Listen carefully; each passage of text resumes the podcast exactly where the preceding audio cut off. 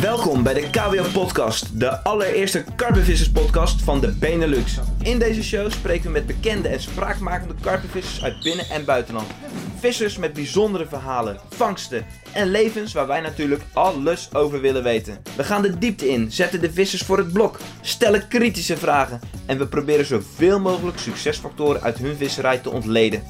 Geniet, laat je inspireren en leer van deze gesprekken, waarin jullie tips, trucs en waardevolle informatie van de allerbeste karpenvissers krijgen. Waar je ook bent, schakel over op je relaxmodus, leun achterover op de bank of aan de waterkant, pak een bak koffie, hou je stuur goed vast en luister naar de KWO podcast. Let's go! Top, mooi. Ja, ja, ja. We zijn er weer. Jos Benders hier, KWO. We zijn weer eh, toe aan een eh, nieuwe editie van de KWO podcast. En eh, deze keer is het gelukt om eh, Kevin Diederen te strikken voor een nieuwe editie. Kevin Diederen is eh, bekende karpenvisser, eh, werkzaam voor Corda, woont in, in Brabant. En we hebben het voor elkaar gekregen om Kevin ruim een, een uur en een kwartier aan de praat te houden. En we hebben het eigenlijk over alle aspecten van zijn leven, zijn visserij, zijn job bij Corda. Hij is militair geweest, op uitzending geweest, naar Afghanistan twee keer.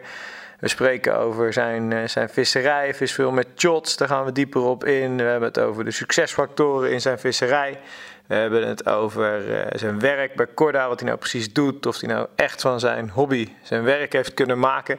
Kortom, interessant gesprek. Eh, er heeft ook wel een aantal leuke, nuchtere antwoorden. Ehm, antwoorden waar je zelf, denk ik, in je visserij ook echt wel wat aan, eh, aan hebt.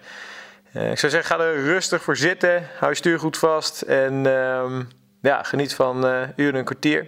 En achteraf zal ik het nog een keer aangeven. Maar we zien ook graag jullie feedback terug. Dus mocht je tips, trucs, andere vragen willen horen, andere vissers in een podcast terug willen zien komen, laat het ons eh, gerust weten in de reacties of stuur gewoon een mailtje. Hebben jullie strakke ideeën hoe we het kunnen verbeteren? Eh, laat het weten, staan we graag voor open. Dus eh, luister en geniet van dit gesprek met, met Kevin Diederen. Zo Kevin, we gaan eh, deze podcast starten. En eh, voordat ik de diepte in ga over jou als persoon en je visserij en je werk, wil ik eigenlijk eerst eens kijken eh, naar je tv-carrière. Want we hebben je onlangs gezien bij, bij Vis TV. Eh, vertel, hoe kwamen programmamakers bij jou en, en wat heb je uitgesproken met ze? Nou, ehm, het was eigenlijk afgelopen jaar dat eh, ehm, de makers van Tangram Media, dat is een, mediabedrijf dat voor Sportvisserij in Nederland dat, eh, eigenlijk het hele programma uitwerkt, dat ze ehm Corda benaderd hebben om als eh, commerciële partij ook met hun in zee te gaan. Ehm, het zij voor, voor Corda tijdens de diverse opnames en ook daarnaast voor ons, eh, ja, het andere merk Guru, wat meer gericht is op de wedstrijd Feedervisserij. En eh, eigenlijk samen met hen hebben we om tafel gezeten voor het nieuwe programma Studio Vis TV. Of wat Studio Vis TV vervangt, Vis TV XL. En eh, daarbij hebben we eigenlijk een, een samenwerking eh, zijn we aangegaan voor, eh, voor zes uitzendingen. Waarbij ik namens Corda drie uitzendingen als, als zeg maar gastvisser slash presentator mee zou gaan. En Jos Milder, mijn, mijn witvissende collega, ehm, eigenlijk de guru afdeling voor zijn rekening zou nemen. Want de, de Vis TV-edities die worden dus worden langer, de XL-varianten, de nieuwe. En er komt dus een stukje verjonging in, hè? Want, want onze vriend Ed is natuurlijk ergens aan het genieten achter de geraniums, toch? Ja, En, ja. en daar, eh, daar hebben ze dus de verjonging eh, doorgevoerd door jullie daarvoor te vragen. En hoe vond je die eerste eh, editie voor landelijke tv? Ik bedoel, dat is natuurlijk wel even een wat groter podium dan... Het is ehm, niet alleen een groter podium. Hè. Er kijken natuurlijk een hoop meer mensen naar een dergelijk programma wat op RTL 7 komt dan wanneer je een, een, webvideo of zelfs een Corda Masterclass doet. Ehm, het is ook een ander publiek, want eh, nou, je kijkt bij wijze van eh Truus uit uh, Drenthe die nog nooit een hengel heeft aangeraakt ook naar. Ja. Ehm, en ja, Tangram Media die deze productie eigenlijk volledig doet, die heeft gewoon een eigen manier van werken. Dus dat was wel even wennen. Ehm, je moet ook rekening houden, nou vooraf wordt er echt eh, gewerkt aan een script waarbij ook wordt gedacht van, je kan eigenlijk niet de diepte ingaan, want een groot deel zijn niet vissers. En Ja. de vissers die kijken, dat zijn eh, mogelijk echte beginners of niet eens eens karpenvissers. En eh, ja, het moet voor iedereen interessant zijn, dus Ja. best wel even wennen. En ja, je moet daarbij ook de doelstelling aanpassen. Je kan wel een of ander een hardcore visserij willen laten zien, maar het moet vooral heel toegankelijk zijn. En ben jij nog, eh, nog zenuwachtig voor dat soort dingen? Zenuwachtig niet zozeer in de zin van oké, nou word ik gefilmd, maar meer dat het wel een bepaalde druk oplevert van je moet wel maar even op commando een vis gaan vangen. Ja. En ja, je probeert de wateren uit te zoeken waar dat, eh, waar dat goed te doen is. Maar het blijft natuurlijk vissen. Ja, ja het is vissen en niet vangen. Dat is volgens mij iets wat je wel vaker hoort bij jongens die veel moeten filmen natuurlijk. Dat die druk om, om vis te vangen, die, uh, die is er altijd, helemaal als de camera's erop staan. Hey, en, en dan, uh, als we het hebben over camera's. Uh, gisteren zag ik een of andere foto op Instagram voorbij komen. Waarin een cameraploeg naast jou stond. Terwijl je ergens volgens mij of aan het voeren of aan het vissen was.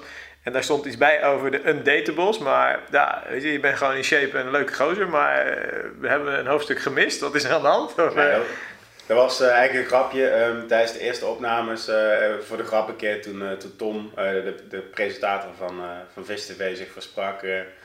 toen grapte zo van, nou, wederom een, een, een, mislukte opname voor de Undatables, een programma.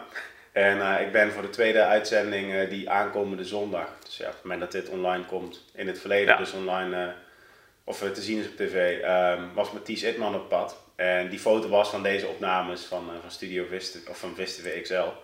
En dat was gewoon een, een grapje ook naar een paar vrienden van me, het een datables, maar nee, het was... Uh, het was, het was toch gewoon jullie Vis TV XL. Kijk, leuk. Even een sidestepje. Ik was gewoon benieuwd naar die, uh, die Vis TV producties. En uh, ja, wordt het nu tijd dat we echt de diepte ingaan. En nou, ik denk dat, dat de meeste luisteraars je wel eens gezien hebben, iets van je hebben gelezen of, of, of ergens iets hebben voorbij zien komen. Maar ik wil toch vragen of je jezelf gewoon eens kort wil introduceren. Uh, wie is Kevin Diederen? Wie is Kevin Diederen? Um, goeie vraag. Uh, nou ja, het standaard antwoord zou zijn: um, Kevin Diederen, 30 jaar oud, geboren in Zuid-Limburg. Ik woon momenteel 9 jaar, ja, iets meer dan 9 jaar in, uh, in Eindhoven. Ik ben eigenlijk in die regio terechtgekomen door mijn uh, voorgaande werk bij de landmacht. Mijn vriendin komt ook uit die omgeving. Dus ja, het was logisch om de spullen te pakken en te verhuizen naar, naar Noord-Brabant. Geen moment spijt van gehad. Inmiddels werk ik alweer een aantal jaar binnen de hengelspotbranche. Ik ben verantwoordelijk voor alle marketing en mediazaken voor Corda en de Benelux. En heb daarnaast ook de taak om eigenlijk ja, op, op dat vlak ook alle media, marketing media gebeuren te coördineren voor de rest van Europa. En uh, ja, dat is een heel uitdagende job, waardoor ik eigenlijk ook uh, fulltime met de hengelsport bezig ben. Leuk, daar, daar komen we zo meteen ook nog uitgebreid op terug hoor. Want, want ik denk dat luisteraars wat meer willen weten hoe jij dus van, van je hobby toch wel een soort van je beroep hebt kunnen maken. Uh, maar waar, waar ben je opgegroeid en uit wat voor nest kom je? Uh, wat, wat, wat was jullie gezinssituatie? Heb je broers, zussen? Wat, waar kom je vandaan? Ik kom uit een heel klein dorpje in de buurt van Sittard, van Zuid-Limburg. Ja. Uh, um, dorpje Doenrade. Nou, het is, ik denk als het duizend inwoners heeft, is het heel veel. Um, niet echt veel viswater in de buurt. Um, of, opgegroeid daar met een drie jaar oudere broer. En ja, gewoon twee ouders. gewoon eigenlijk vrij standaard gezin. Gewoon echt een oer-Hollands happy, ja. happy picture. Leuk. En was je broer ook een visser? Ja, hij was zelfs iets eerder begonnen met vissen. Um, we zaten op de basisschool en hij ging af en toe met een klasgenootje. Ja, toen ja. was geloof ik bij de vereniging als een, een soort viscursus. Leren vissen met een vaste hengel. Ik heb een beetje via hem ook geleerd. En uh, uiteindelijk ja, bleek hij toch de wat minder fanatieke, de beetje mooi weervisser te zijn. En uh, ja, ben ik de persoon die het uh, vanaf dag één de smaak te pakken Volle bak heeft aangepakt. En vist hij nog steeds of, of is de visserij helemaal uit zijn... Uh... Is sporadisch raakt hij nog wel eens een hengel aan, maar het is uh, niet uh, standaard elke week of met, met, ja, met vissen bezig zijn. Oké. En jouw, um, jouw eigen visdrive dan, waar is die ooit ontstaan? Je zegt cursus vaste stok, waar je dan, je zag je broer vissen. Weet je dat nog, waar, waar dat moment ontstond dat jij... Nou, ik ben de eerste keer dat ik mee ben gaan vissen, dat was ook met een, een gewoon vast hengeltje op een, een vijvertje in Schinnen, de Oude Markt. En uh, nou ja, dat was gewoon vorentjes, zonnebaarsjes, baarsjes, dat, uh, dat slagvissen zeg maar uh, vangen. Um, later, ja, je zag ook af en toe wel mensen karpen vissen, sommigen zelfs met boilies. Um, merendeel van de karpenvissers daar echter was nog gewoon echt oldschool met een speldwakertje of een dobbertje en een, een deegbal. Want nu hebben we het over begin jaren 90? Um, even denken, toen was het halverwege jaren 90, zo ja. op mijn tiende levensjaar. 4,95 of zo denk ik ja. hè? Dus uh, terwijl ik het bodytijdperk al uh, volop bezig was, uh, leek daar de tijd een beetje stil te zijn gestaan op dat watertje. En nou, ik kreeg zelf ook een aantal keer naartoe karpers op de vaste hengel. Een keer als jong mannetje zo goed als huilend moeten toekijken om een 4 meter telescoopje de hele vijver rond werd getrokken toen ik even niet opletten. Um, dus ja, toen, toen begon het wel te kriebelen om op mijn werphengel te vissen en die karpers te, te gaan vangen gaaf, toch een uh, herkenbaar verhaal. Ik geef het wel vaker aan, maar eigenlijk zie je dat bij heel veel vissers dat, dat dit de start is, uh, is van de viscarrière. Um, vervolgens, eh, basisschool, dus, dus, dus daar in het dorpje, Doenraden zeg je. Ja. En, en middelbare school, heb je daar ook in, in die regio middelbare school gedaan? Ja, ik ben toen eh, naar het Sint-Jans College in Hoensbroek gegaan. Ehm, daar begonnen we een eh, brugklas. Ehm, op de talen na ging me dan heel goed af, maar Ja. eh, ik pakte dus dusdanig veel verliespunten op eh, de talen dat ik eh, uiteindelijk een VMBO-theoretische leerweg heb afgerond. En ja, in die tussentijd steeds fanatieker begonnen met karpenvissen. En waren er toen nog andere hobby's? Of, of was je eigenlijk gewoon altijd al visser? Nou, ik was altijd met name visser, Ja. maar ehm, einde van de basisschool, toen heb ik eigenlijk het, het ontdekt. Oh ja. Dus vlak bij de visvijver lag ook een, een kleine mini-ramp en wat andere zaken waar ik eh, regelmatig op te vinden was. Maar het was voornamelijk vissen. Als, Ja. als ik de tijd had en de toestemming van mijn ouders om naar de waterkant te gaan, dan was het vissen. En als ik thuis moest blijven, dan eh, er lag altijd een heel stapel eh, visboekjes, beet, visblad en zo om me bezig te houden. Allemaal gefocust rondom die twee hobby's. En ik, ik ken je natuurlijk als eh, een sociaal dier, zeg maar. Volgens mij ben je ook echt wel een, een, een collega-man bij jullie in het team. Maar heb je dan vroeger ook eens teamsport en zo gedaan? Of was je eigenlijk met, met de hobby's altijd wel gefocust op je, je eigen ding, zeg maar? Nou, ik, daarin ik kan eigenlijk wel zeggen dat ik juist niet, ja, ook als ik zo terugkijk, afgelopen jaar voor een, een opleiding gedaan waarbij ook een stuk zelfreflectie komt kijken. En als ik zo kijk, dan kan ik toch wel zeggen dat ik eh, behoorlijk op mezelf juist gericht ben en minder een sociaal dier dan sommige mensen wellicht denken. Hm? En ook, ja, ik heb in het verleden wel wat eh, even gevoetbald een aantal jaartjes, maar ja, dat bleek toch niet zo mijn ding. Ja, En met hobby's en sporten dat ik juist enorm kan genieten van dingen die echt gewoon mijn eigen ding zijn en ben je volledig... waar ik volledig eigenlijk Ja. als ego zijnde of eh, voor mezelf eh, op kan focussen. Ja, compleet in op kan gaan. Wat dat betreft heb je denk ik wel wat overeenkomsten met onze vriend eh, Emma Holidays. Maar dat, fanatieke vissers. En gewoon, ik zei gisteren, of vroeg laatst vroeg iemand aan me van... joh, wat is dat dan met echt die hele goede vissers? Toen zei ik, ja, die kunnen ook gewoon gerust naar een water gaan... een week helemaal hun eigen ding doen... en dan focussen ze zich compleet op, op vissen, vissen, vissen. En dat, volgens mij kan jij dat ook perfect. Ja. Dat je gewoon echt jezelf vermaakt. Je hebt je eigen eigen uitdagingen, je eigen doelen. En ja, daar is, is het misschien ook wel goed voor om dan even een week eruit te zijn of zo. En dat is wel knap hoor. Heel, heel veel mensen hebben dat niet. Maar dat, eh, hey, en, en na je ehm, middelbare school, eh, VMBO-T, ehm, je moest natuurlijk een keuze gaan maken, eh, vervolgopleiding. Wat, wat, wat ben je toen gaan doen? Ehm, eigenlijk al eh, redelijk snel dat ik, eh, nou, heel vroeger heb ik wel eens geroepen van ah, ik zou wel straaljagerpiloot willen worden. Maar uiteindelijk veranderde dat in de loop van de tijd naar, naar de landmacht. Ehm besloten dat ik de landmacht in wilde gaan. en dat eigenlijk volledig, of naar mijn opleiding volledig daarop gefocust. Ik was nog te jong om gelijk in de algemene opleiding te beginnen. En eh nou, besloten het oriëntatiejaar van de landmacht te gaan. Dat was een soort van overbruggingsjaar waarbij je... Direct naar VMBO-T dan? Ja, toen was ik ehm 16 jaar oud. Toen ben ik dat gaan doen in een jaar. Dus krijg je op school krijg je ehm, wat andere vakken, in mijn geval een beveiligingsopleiding. En daarnaast krijg je een deel van je algemene militaire opleiding. Ehm, toen daarmee klaar was, eh, ben ik, heb ik een paar maandjes nog eh, moeten wachten voordat ik oud genoeg was om te starten aan de algemene opleiding. En toen ben ik gelijk naar Oorschot gegaan, camouflagepak aan, wapen in de handen en eh Starten. soldaatje spelen. En was dat echt al iets wat je eh, langere tijd als, als ambitie had? Of is het iets geweest wat uit een soort van, joh, ik moet een, een vervolgopleiding gaan doen, dus dat spreekt me het meest aan? Of, hoe, hoe was dat die tijd? Ik, ik ben nooit een studiebol geweest, maar dit was wel echt iets waarvan ik dacht, ja, dat zou ik sowieso willen doen, ook voor Ja. de levenservaring. En ik, ik ben er nooit in gegaan met de gedachte, dat ga ik de rest van mijn leven doen. Maar het ja, was wel echt een, een bewuste keuze van, ik, dit is wat ik wil en dit ga ik Ja. doen. En ik, ik zie wel waar ik eh, in de loop van de jaren dan uiteindelijk terecht ga komen. En betekende dat ook dat je ehm, in dat, dat tussenjaar eh, direct ook intern ging? Moest je, moest je ook al, eh, of, of woonde je gewoon nog thuis en, en was je heen en weer aan het reizen? Nou, dat tussenjaar dat was, ehm, was in, in Sittard, dus was nog geen half uurtje op de fiets van waar ik woonde. En dan in de tussentijd ging je, als ik me niet vergis, vier of vijf keer ging je dan enkele dagen tot een week ging je naar een kazerne. Ja, Waar je dan echt al intern eh, in uniform eh, je dingen moest doen. En eh, ja, eigenlijk gewoon die eerste periode van de opleiding al meemaakte. ja. Op, op, op welke manieren, als je terugkijkt naar die, die periode bij de landmacht, heeft dat jou gevormd als, als mens, denk je? Ehm, nou, ik denk dat het versterkt heeft wat ik van huis uit al mee heb gekregen. Ik ben van huis uit, eh, kan toch wel zeggen, echt wel gedisciplineerd opgevoed ben. En eh, iemand die ook juist heel erg georganiseerd kan zijn en echt strak bezig kan zijn met... eh, eerst, eerst bijvoorbeeld zorgen dat het gedaan wordt wat, wat moet gebeuren. En daarna Ja. kan je lekker ontspannen en dat soort zaken. En dat, dat juist door mijn, mijn, eigenlijk mijn carrière bij Defensie, ehm, dat het versterkt is. Dat ik nou echt merk van oké, op het moment dat ik iets wil of iets moet doen, kan ik heel gedisciplineerd zijn. Ehm, ik kan me dan volledig daarop focussen en ik kan andere dingen, hoe graag ik het eigenlijk dan ook liever zou willen doen, Ja. die kan ik gewoon opzij schuiven en eh, ja, gewoon focussen op de job en, eh, en gewoon doen. Ook Ja. als het even wat minder leuk of zwaar wordt. En, en zaken als doorzettingsvermogen en, en eh, je zelfstandigheid, ik bedoel, die zullen ook in zo'n opleiding wel Ja, heel erg benadrukt worden, toch? Ja. Gaaf. Hey, en, en, en als je terugkijkt naar die beslissing ehm, om dus te gaan, hè, je, je zegt net van joh, het is een bewuste beslissing geweest, maar wat, wat trok jou het meeste dan in, in dat werk bij de landmacht? Ja, het is zo'n beetje dat, dat beeld waar je als, als jonger, eh, eh, ja, een jonge kereltje van hebt, hè, het avontuur.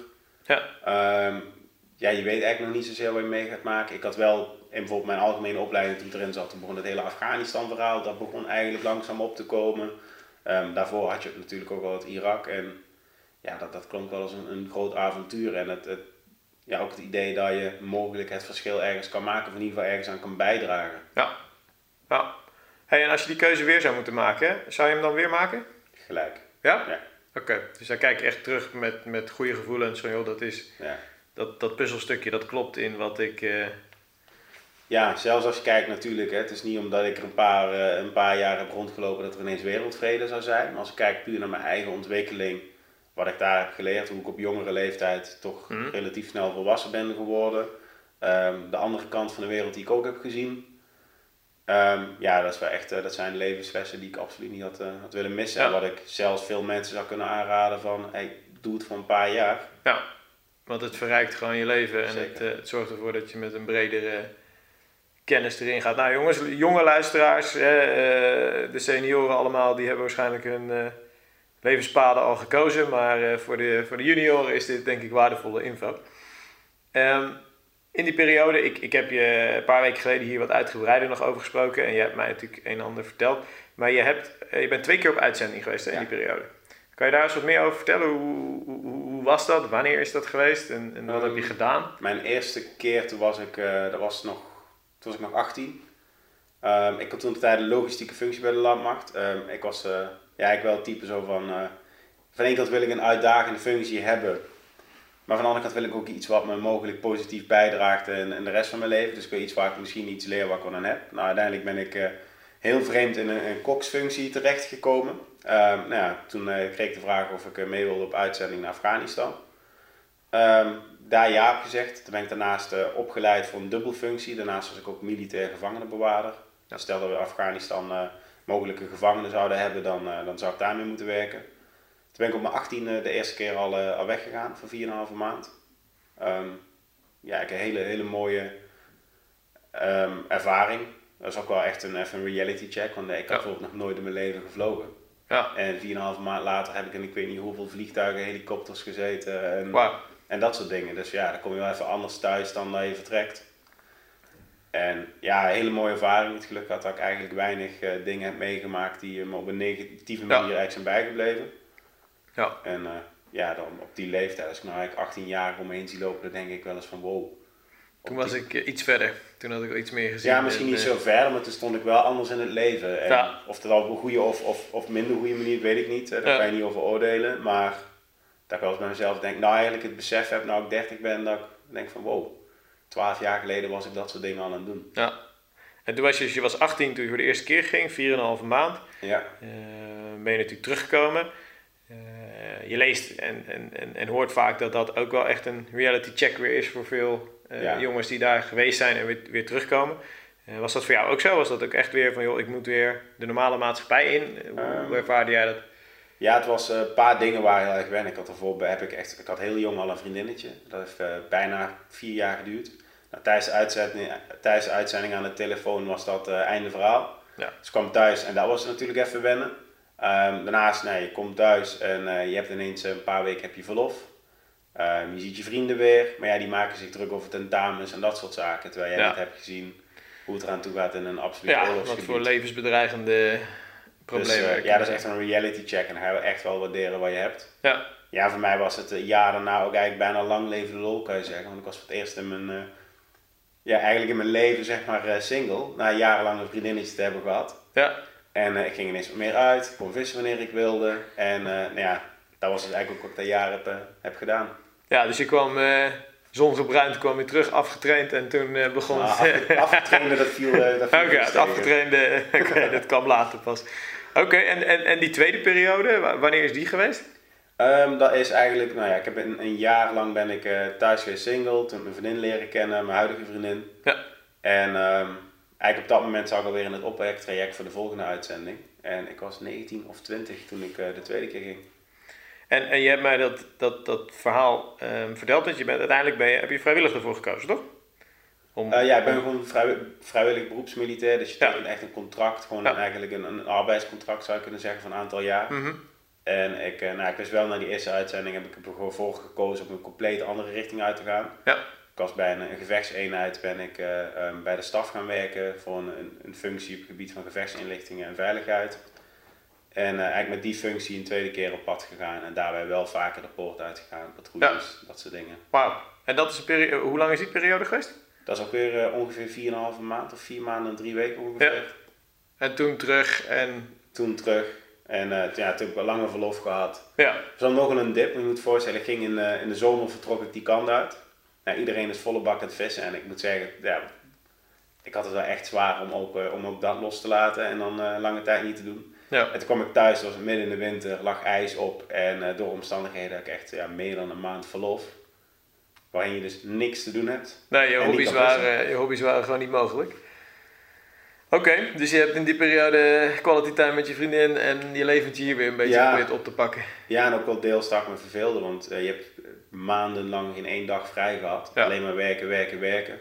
Um, toen heb ik wel echt een, een poosje moeite gehad om ook hier weer de, de normale draad zeg maar, op te pakken. Ja. En ja, je voelt je ook wel op een bepaald moment gewoon nutteloos wanneer je zit thuis. Ja, schiet je daarmee op. Ja. ja, maar daar kan ik me heel goed bij voorstellen als je eerst zo bijgedragen hebt aan, aan, aan veiligheid in een gebied waar je dan naartoe uitgezonden wordt. Ja. Dat je dan de problemen van de moderne westerse samenleving, inderdaad wat je zegt, tentamens, files, ja, dat kan je dan allemaal denk ik wel heel erg relativeren en Zeker. dat het allemaal gestolen kan worden. Ehm, leuk, goed, goed om te horen hoe dat, hoe dat stukje uit jouw leven eruit heeft gezien. Ehm, ook wel interessant denk ik, omdat veel luisteraars dat stuk van jou niet kennen. Ehm, we zien je natuurlijk 9 van 10 keer met vissen, veel vissen, dikke vissen. En niet met, uh, met zo'n stukje serieus uh, uit jouw verleden.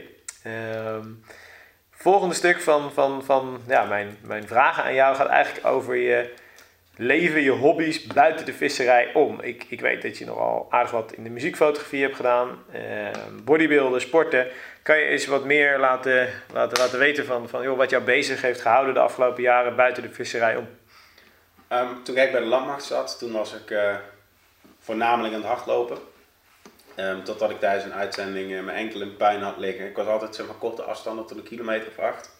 Toen heb ik mijn enkel in, in puin geholpen. Um, klinkt heel lullig, oorlogsbond. Kevin ging de was ophalen bij het washok op Kijk. het kamp. Ja. Zweek zijn enkel om en krijgt uiteindelijk zelfs een medische evacuatie met een helikopter. Zo, oké. Okay. Vanwege een omgezwikte enkel. Ja. Mooie tip trouwens, als je je ouders belt als je in een militair hospitaal zit, zit dan moet je nooit bellen van pap, mam, ik ben uh, medisch geëvacueerd naar dit en dit kamp. Ik kan beter eerst vertellen dat je door je enkel bent gegaan. Het scheelt uh, redelijk wat stress bij je moeder. Ja, dat geloof ik. Maar uh, daarna eigenlijk het hardlopen op een andere manier voorzichtig gaan oppakken. En ik ontdekte dat ik uh, lange afstanden leuker vond. Ja. Um, een hele poos halve marathons gelopen. Um, totdat ik eigenlijk, nou, het zal nou drie jaar geleden ineens dacht van... Uh, misschien is ook wel een keertje krachttraining voor, voor de verandering wel leuk daar toen de smaak flink te pakken meegekregen. Uiteindelijk uh, zelfs een wedstrijd meegedaan, uh, een, een bodybuilding wedstrijd, ja. in de klasse mens fysiek. Um, de stad op sportgebied uh, gedaan. Um, inmiddels na een blessure weer voorzichtig op in het pakken. Ja, en daarnaast het, het stukje fotografie, dat is iets wat ook een hele belangrijke rol in mijn leven heeft gespeeld en me ook brengt waar ik eigenlijk nu ben. En, en niet alleen in je visserij, toch? Ik bedoel, je hebt toch, volgens mij heb je allerlei housefeesten vroeger gedaan. Ja. En, uh, maar was dat dus gewoon een hobbyproject of was dat ook beroepsmatig dat je daar nog... Uh... Het was begonnen als hobby. Um, nou ja, die eerste uitzending, ik kwam thuis, ik was single. Ik ontdekte voor het eerst housefeestjes, um, later ook technofeestjes. En ik uh, ja, kwam er af en toe wat jongens tegen die als fotograaf werkzaam waren op dat soort feestjes. En ik dacht, nou, is eigenlijk wel nice. Nou, Ja. rond, dat, eh, rond dat moment eh, heb ik ook zelf mijn eerste spiegelreflexcamera gekocht. Tijdens het vissen ik een beetje het kloten. En ja, eigenlijk toen de een van die jongens eh, toen benaderd van, joh, lijkt jou niks om zoiets te gaan proberen. Dus eerst een soort van hobbymatig eh, in wat clubs gefotografeerd. Na een tijdje begon het eigenlijk steeds serieuzer te worden. Op het moment ja, was het zelfs zo dat ik eh, door de week soldaatje aan het spelen was. En in de weekenden liep ik op festivals ehm, en, en aan allerlei clubs. En zelfs ook in het buitenland als Ja. fotograaf rond. Maar gewoon dat je echt ingehuurd werd, Ja. toch? Dus je, oké. Oké. Gaaf. Dus dat, is het dan ook, ehm, hoe zeg ik dat? Is het een conclusie die we mogen trekken dat als jij iets doet, dat je het ook gewoon extreem goed wil doen, zeg maar? Want ik, zie dat wel terugkomen als je dan aangeeft, joh, fotografie, je begint te klojoen en op een gegeven moment weet je het voor elkaar te krijgen om dan er een soort van je beroep van te maken. In de visserij zie je ook zo'n lijn lopen. Bodybuilden, volgens mij ben je redelijk hoog in het klassement geëindigd. Dus dat is ook niet iets wat je... Je levert geen half werk, toch? Ja. Dus dat, dat is wel, denk ik... Een, Ja, dat, is, dat klinkt Ja. heel erg herkenbaar. eh, en dat is iets wat juist ook zorgt, hè, inderdaad, als Ja. ik iets ga doen, dat ik zorg dat ik het eh, goed wil doen. Maar ook wel juist soms frustrerend is, want soms zou ik juist even wat minder gas willen geven. Maar ja, daar haal ik niet Ja. de voldoening uit. eh. Die je er wel uithaalt als je wel ja, volle bak geeft. En zitten daar ook, ja, je geeft aan, eh, nadeel is misschien dat je af en toe te hard gaat. Zit, zit aan die instelling ook, zitten daar andere nadelen aan? Nou, het werkt soms voor je, soms tegen je. Dus Ja. als ik inderdaad een, een doel voor ogen heb, hè, en bijvoorbeeld die bodybuilding wedstrijd, van oké, ik wil dat gewoon eenmalig een keer meemaken, maar ik wil ook in mijn best mogelijke shape op dat podium staan. Ja, dan zet ik alles op alles om daar ook gewoon te staan. Ja, Maar dat gaat ten koste van het sociale leven. En ik denk als je mijn vriendin vraagt, was ik rond die periode niet het meest gezellig. Ehm, kijk ik naar mijn visserij, als ik echt in mijn privévisserij bezig ben met iets, dan ben ik niet de persoon die even gezellig een avondje nog met vrienden gaat vissen. Want dan wil ik echt alle tijd die ik heb, Ja. en die is ja, helaas ook niet onbeperkt, wil ik dan in dat ene projectje gaan steken. ja je wil zo efficiënt mogelijk, wil je dan Ja. je resultaten halen. En dan, Ja. ja. dan ben ik heel erg op mezelf gericht toch wel, Ja. met dat soort zaken. Denk je dat dat ook een van de eigenschappen is waardoor je erg succesvol bent, bijvoorbeeld in je visserij? We komen Eh, daar zo meteen ook nog op terug hoor, maar heb je zelf ook, ja, dat die drive is, Ja, ik, ik, bijvoorbeeld, ik zou niet ochtends in mijn slaapzak kunnen gaan liggen wetende dat ik mogelijk door de plas rond te rennen met mijn kruiwagen vis zou kunnen spotten. ja, En dan thuis komen en denken, nou ja, ik heb niks gevangen, maar ik ben wel lekker uitgerust. Nee, dan wil ik ook thuis komen en denken, ik heb er echt alles aan gedaan binnen mijn mogelijkheden op vis te vangen. om vis te vangen Ja. inderdaad. Gaaf, komen we zo verder, eh, verder op terug hoor. Want ik denk dat dat wel een van de eigenschappen ook is die we, als we in het deel over je visserij eh, eh, aankomen, die we nog een keer gaan, gaan bespreken. Ehm, je huidige werk is, is volgende lijn in, in deze podcast. Ehm, hoe ben je uiteindelijk bij Corda beland? Nou, ik haalde net al aan dat ik eh, op, eh, op allerlei feestjes als fotograaf aan het werk was. Nou, rond die periode op een bepaald moment ook eh, in contact gekomen. Ik schreef af en toe wat vaker dingen voor, voor Karpenwereld. Ja.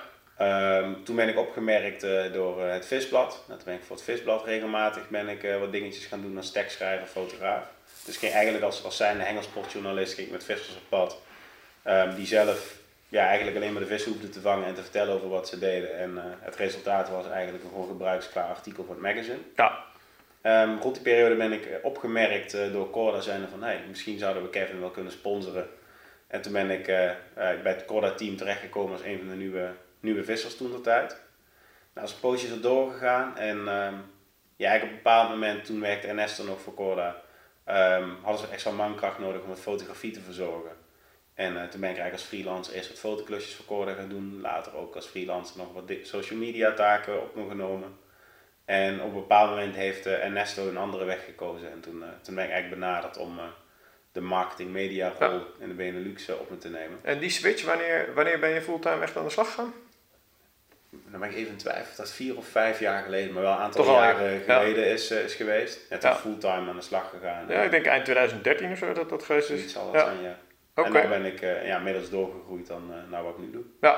En, en wat, is jouw, wat is eigenlijk je officiële titel nu? Ik, ik, eh, Ehm, officiële titel is Marketing en Media Coördinator Europa. Oké. Ehm, en dan moet je eigenlijk zo zien, Corda is in Engeland echt het bedrijf Corda Developments. ja. Ehm, Europa vasteland is het eigenlijk Corda Europe, een, een, aparte BV. En wij doen een verdeling ook van merken zoals bijvoorbeeld Mainline ehm, doen we en eh Ja.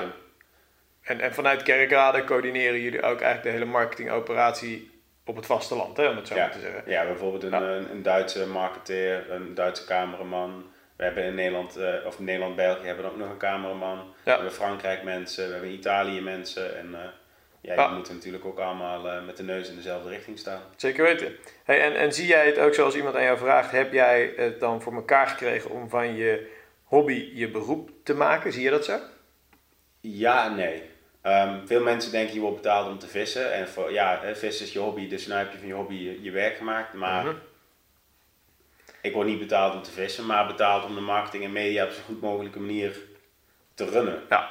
En daarvoor moet je natuurlijk, als je videoopnames gaat doen, of soms voor een artikeltje echt eh, op pad moet, moet er natuurlijk af en toe gevist worden. Maar dat is niet wat, eh, wat zorgt dat ik uiteindelijk eh einde van de maand mijn salaris krijg. Nee, nee maar ik denk wel dat het klopt dat jij in de diversiteit in jouw job, eh, dat je veel dichter bij je hobby staat dan Zeker. dat je het als echt een, een Ja. pure baan ervaart, toch? Ja, maar als je gaat kijken, ehm, het stukje vissen wat altijd een passie is geweest, komt enorm naar terug. Ja. Naar het stukje fotografie. Ja. Ehm, eh, eerst technofeest, maar nou aan de waterkant komt erin terug. Ja. Ehm, eigenlijk het, eh, wat ik vroeger als, als jong mannetje die Hengelsport magazines eh, van voor tot achter 20 keer uitlas, Ja. eh, daar komt er enorm in terug. Dus ja, het komt allemaal samen uiteindelijk in, in de job die ik nou tegenwoordig heb.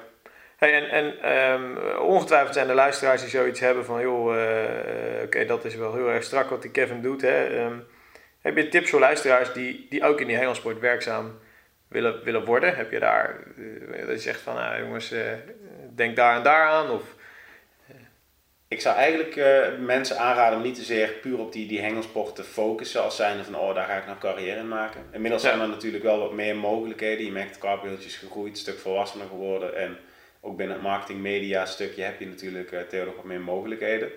Maar het is nog steeds een heel klein wereldje. Maar ik zou dan eigenlijk meer het advies willen geven, richt je op wat je echt leuk vindt, Ja. wat je sterke krachten zijn.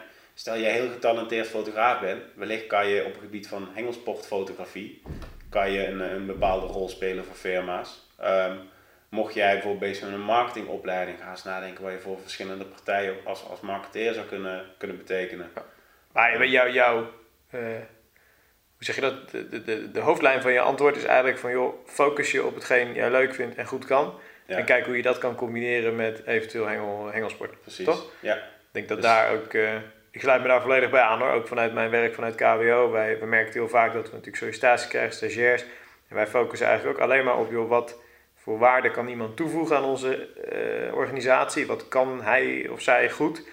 Eh, de zijs komen helaas niet zo vaak voor, maar dat zou Kevin ook wel hebben in zijn job. Er zijn weinig vrouwen bij Corda. Weinig vrouwen bij Corda, maar ook weinig vrouwen bij KWO. Eh, maar focus je daarop en, en ga daarmee aan de slag. Dan eh, zijn er echt wel kansen, ook in de hengelsport. Iedereen Ja. denkt altijd dat het heel erg klein is. Is het is ook een kleine markt, maar er zijn genoeg bedrijven die, die mogelijkheden hebben. Die kleine markt heeft ook weer zo zijn voordelen. Als je, Ja. als je op een positieve manier opvalt en echt van waarde kan zijn, word je natuurlijk ook in een klein wereldje sneller opgemerkt. Klopt, en kan je sneller stappen maken. Dat eh 100%. Hey, eh, leidt jouw visserij onder je werk? Ja.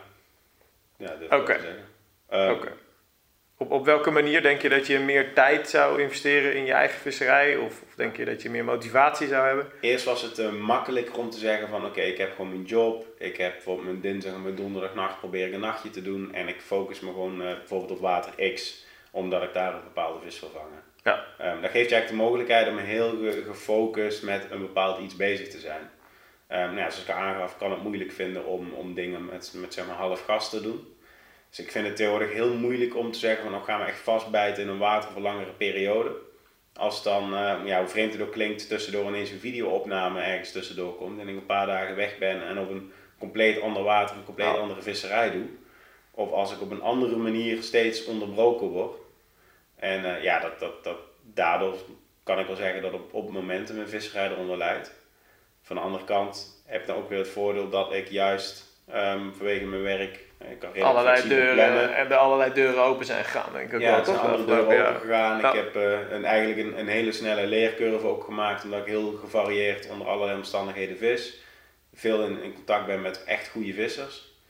En ja, ik ook nog eens kan zeggen van ik, eh, ik werk s'avonds of in het weekend flink wat uren door en ik pak door de week zo'n keer mijn vis. maar Ja, dus die, die, die flexibiliteit aan de ene kant is een nadeel, aan de andere kant is het gewoon een voordeel voor je visserij. Begrijp ik. Hey, wat vind jij het, eh, het gaafste, het meest uitdagende aan het werken bij een firma als Corda?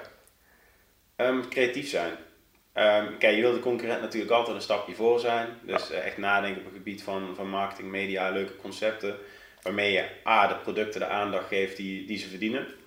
Maar waarbij ook nog, eh daar wat ik zelf heel belangrijk vind, van meerwaarde bent voor de mensen die in contact komen met eh, wat je creëert. Dus denk Ja. dan voor de masterclass video. Ja, het is daadwerkelijk een marketing tool. We willen natuurlijk het liefst onze producten verkopen. Maar ik vind het allerbelangrijkste is dat mensen die dat, dat uiteindelijk die video's kijken, dat ze er echt daadwerkelijk wat van opsteken. En dat het gewoon, dat we echt eerlijk laten zien wat wij gebruiken, hoe we het gebruiken en hoe eigenlijk iedereen hetzelfde kan doen. Ja, dus die, die, hoe zeg je dat, dat element dat je kan bijdragen aan het beter worden eh, van andere vissers. eh, en en het, het, het onderwijzen, het laten zien, daar zeg je van nou dat is een van de leukste dingen die in je job terugkomen. Daar Ja, haal je de, meeste, de meeste energie ook uit. Hey, en ehm, verschillende luisteraars zullen misschien denken van ja Kevin, heb jij dan ook eh, te maken met productontwikkeling? Hoe, hoe is dat? Geef jij input? Eh, ben je wel eens bezig met productontwikkeling? Nou, we hebben bij Corda hebben een paar jongens die zijn echt fulltime bezig met puur en alleen productontwikkeling. Ja. Zij zitten in Engeland. En nou, zij zijn echt puur en alleen bezig zijn met ehm, zelf producten te bedenken, eh, producten te verbeteren, mogelijk zelfs wat bestaande producten waar bijvoorbeeld wat feedback van krijgen van klanten. Ja. Maar ze krijgen ook bijvoorbeeld van mensen van buitenaf die goede ideeën hebben. En dat kunnen zowel mensen zijn die voor Corda werken, Ja, of intern, of- visser zijn. Ja. Of zelfs compleet wild vreemden die gewoon een mailtje sturen van hey, ik heb dit en dit en dit bedacht, is het wellicht iets? Ja. Ehm, ja, natuurlijk kan je daar op een bepaalde manier invloed op hebben. Maar het is wel zo dat zij ehm, niet naar elke, eh, elk Nee, nee, begrijp klein ik, dingetje begrijp gelijk gaan luisteren. Of, of Ze maken hun eigen keuzes, tuurlijk. Is, is er een product in de Corda range eh, waar jouw sausje of plasje een klein beetje overheen gedaan is? Ehm, ja, er zijn, er zijn van die kleine, van hele kleine dingetjes kunnen dat zelfs al zijn. Ja. Ehm, zelfs kleding. Oké. Ehm, een aantal jaar geleden ehm, zag je ineens mensen echt met van die bordeauxrode beanies rondlopen. Ja. En eh, ik grapte tegen onze kledingdesigner die we in Engeland hebben, grapte ik van ja, dat zou een mooie kleur zijn voor een t-shirt van te maken of een hoodie of iets Ja. dergelijks. Want ik ben een beetje klaar met alleen maar dat olijfgroen. Ik wil niet in een, in een olijfkleurig huispak aan de waterkant zitten. En als je dan voor een half jaartje later ziet ineens dat eh, Danny rondloopt in een bordeauxrood gekleurde Ja, dat zijn leuke hoodie. dingen. Dat zijn die je- kleine dingetjes. Of Ja. hadden al gave snapbacks. En dat ik zei, ja, maar ik wil gewoon zo'n soort panel cap die ik gewoon plat kan drukken en mijn vistas kan stoppen. Ja. En ja, ja, ja, zo, zo in, in ieder geval in zijn achterhoofd houden. En dat ik dan later eens een keer zeg van, hé, hey, waarom je niet zo'n pet zelfs gewoon waterproof maken? Als je mee in de regen staat, dat die niet zeiknat wordt, maar dan hebben wij zo'n uitwapperd. En dan even later komt er een panel cap aan die waterproof is. Ja. Denk je, Ja, dat zijn leuke dingen, natuurlijk, als je je eigen, je eigen input daarvoor kan geven. Ehm, waarom denk jij dat Corda eh, nog altijd een van de meest toonaangevende merken in de industrie is? Waar, waar zit hem dat in? Ehm, nou, het bedrijf bestaat volledig uit, uit echt daadwerkelijk vissers. Ehm, Danny, die echt als CEO eigenlijk eh, erboven staat, is gewoon een hart en nieren een visser. Ook echt iemand die heel innovatief non-stop bezig is met... Oké, welk probleem lopen mensen tegenaan als visser? Of soms niet eens een probleem, maar wat, wat kunnen wij makkelijker maken voor hun? Ja. En daar eigenlijk juist ook mensen in motiveert om daar binnen het bedrijf steeds over na te denken. En, en op die manier eigenlijk producten uit te brengen die ja, steeds toch net wat, wat verbeterd zijn, net wat verder doorontwikkeld. Ja. En niet gewoon ja, kopieën van wat de concurrentie doet. ja. En daarnaast denk ik ook dat Corda gewoon een hele professionele organisatie heeft staan inmiddels, toch? Ja. Als je spreekt over alle zaken achter de schermen die ook gewoon, gewoon Ja, het is goed geregeld zijn. Ja. Op dat gebied inderdaad eh, kunnen we ook al naar ons kijken als inderdaad een professionele organisatie. Ja. eh. Ja, zeker weten. Wij, wij werken natuurlijk ook al jaren met jullie en we kunnen dat, eh, kunnen dat echt wel beamen.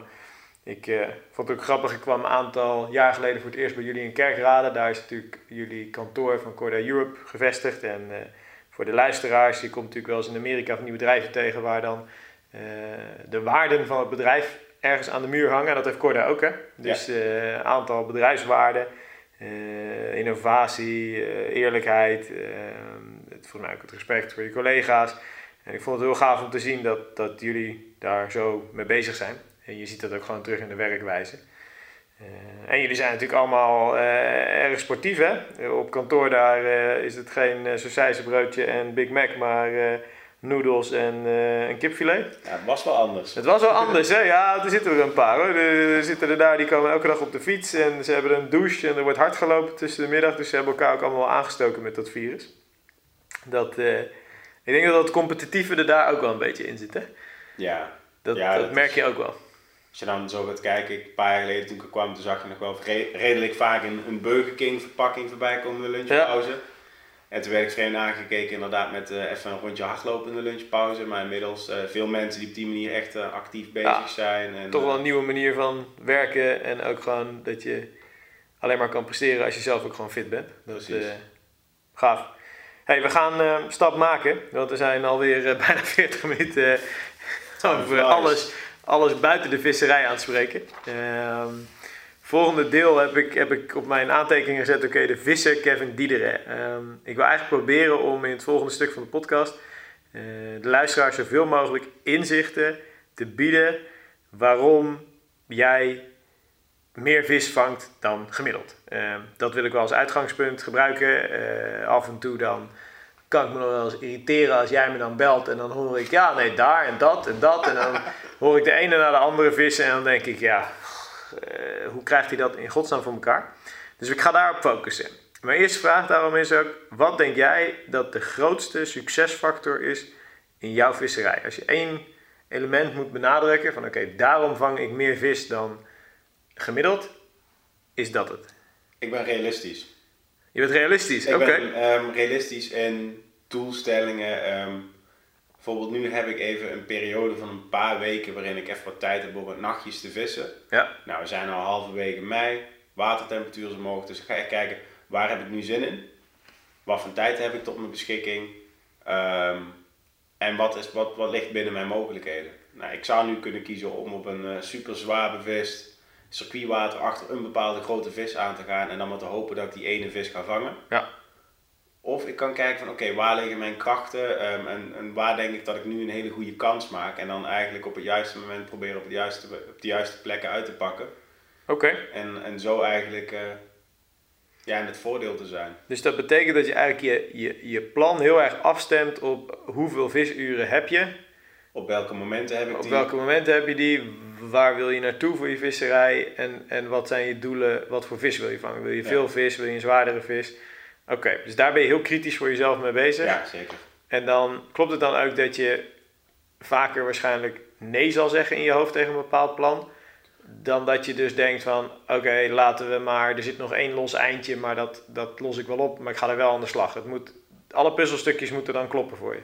Nou, het niet zozeer alle puzzelstukjes, maar ik, ik moet voor mijn gevoel wel ergens een, een, ja, een goede kans maken, zou ik niet zozeer willen zeggen, maar het moet, ik moet wel achter mijn hengel zitten en het Met vertrouwen. Ja. Ik zit te vissen in plaats van ik ga nou mijn tijd uitzitten. En, ja, het is een gokje. We zien wel wat ja, voorbij dat doe je niet. Wat grappig is, ik vroeg uh, eergisteren Michiel, uh, zei ik, joh, ik heb Kevin zitten hè, en uh, heb jij nog iets wat je hem zou willen vragen?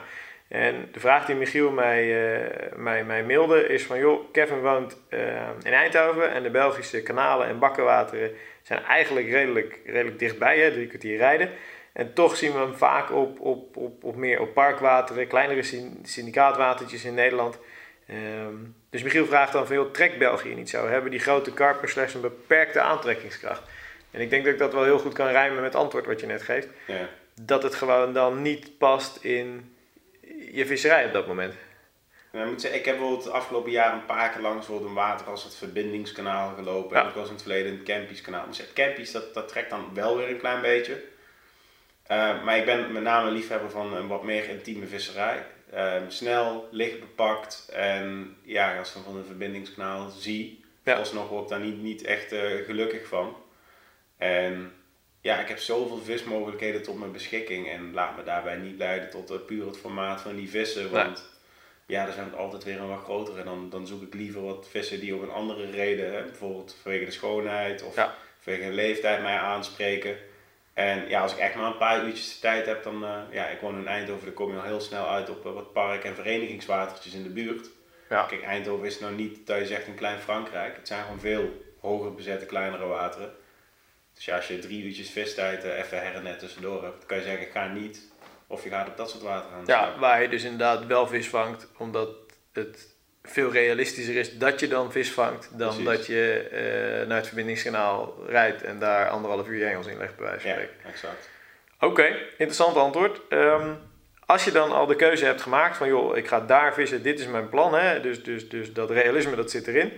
Um, in welk onderdeel van je visserij investeer jij dan de meeste tijd en energie om ook daadwerkelijk te vangen? Dus je hebt je water al gekozen, je bent al ergens een gameplan aan het maken. Wat, wat, wat, wat is er dan voor element waarin je die, uh, die moeite en tijd steekt? Um, ehm, 9 van de 10 keer is het in mijn geval gewoon echt gewoon observeren, rondlopen. Um, ik denk zelf, als je dan puur naar die watertjes dicht er zijn meer mensen die me daar wandelend aan de waterkant zien, dan, mij daadwerkelijk achter mijn, mijn, mijn hengels zien zitten. Ja. En, en waar, waar let je dan op? Wat, waar kijk je naar? Um, ja, natuurlijk het meest, uh, meest duidelijk is gewoon springende vis of vis die onder de kant gewoon echt daadwerkelijk fysiek ziet zwemmen. Uh, mocht het niet zo zijn, dan kan je voor bellen sporen of als een, een water helder is en een bepaald deel van het water dat is echt enorm verkleurd. Sommige wateren zelfs gewoon midden in de nacht gewoon luisteren. De laatste jaren ben ik bijvoorbeeld steeds meer op, uh, op afgravingen gaan vissen die wat verder van huis liggen. Ja. En ja, met name die typische zandafgravingen. En dan zijn er periodes van het jaar dat die vis zich heel vroeg in de ochtend of zelfs s'nachts uh, laten horen eigenlijk. Ja. En dan is het gewoon, uh, ja, bijvoorbeeld s'nachts zelfs in sommige gevallen een rondje lopen.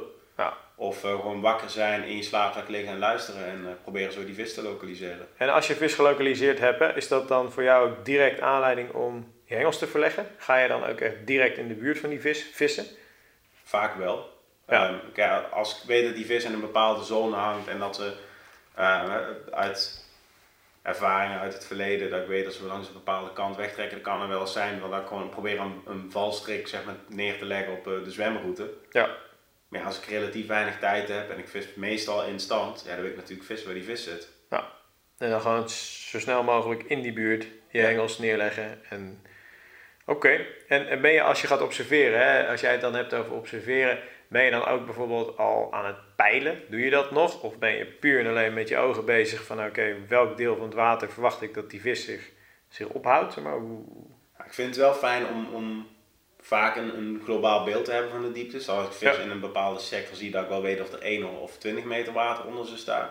Maar ik, uh, ik geef eigenlijk niks omdat er nou net een heel klein schoon plaatje of een heel klein Of een kuiltje of een, oké. Okay. Dat zijn echt uiteindelijk details die later een verschil kunnen maken. Maar echt ja. het, het, grove plaatje, de locatie, zorgen dat je in de buurt bent van die vis, dat vind ik veel en veel interessanter. Belangrijkste.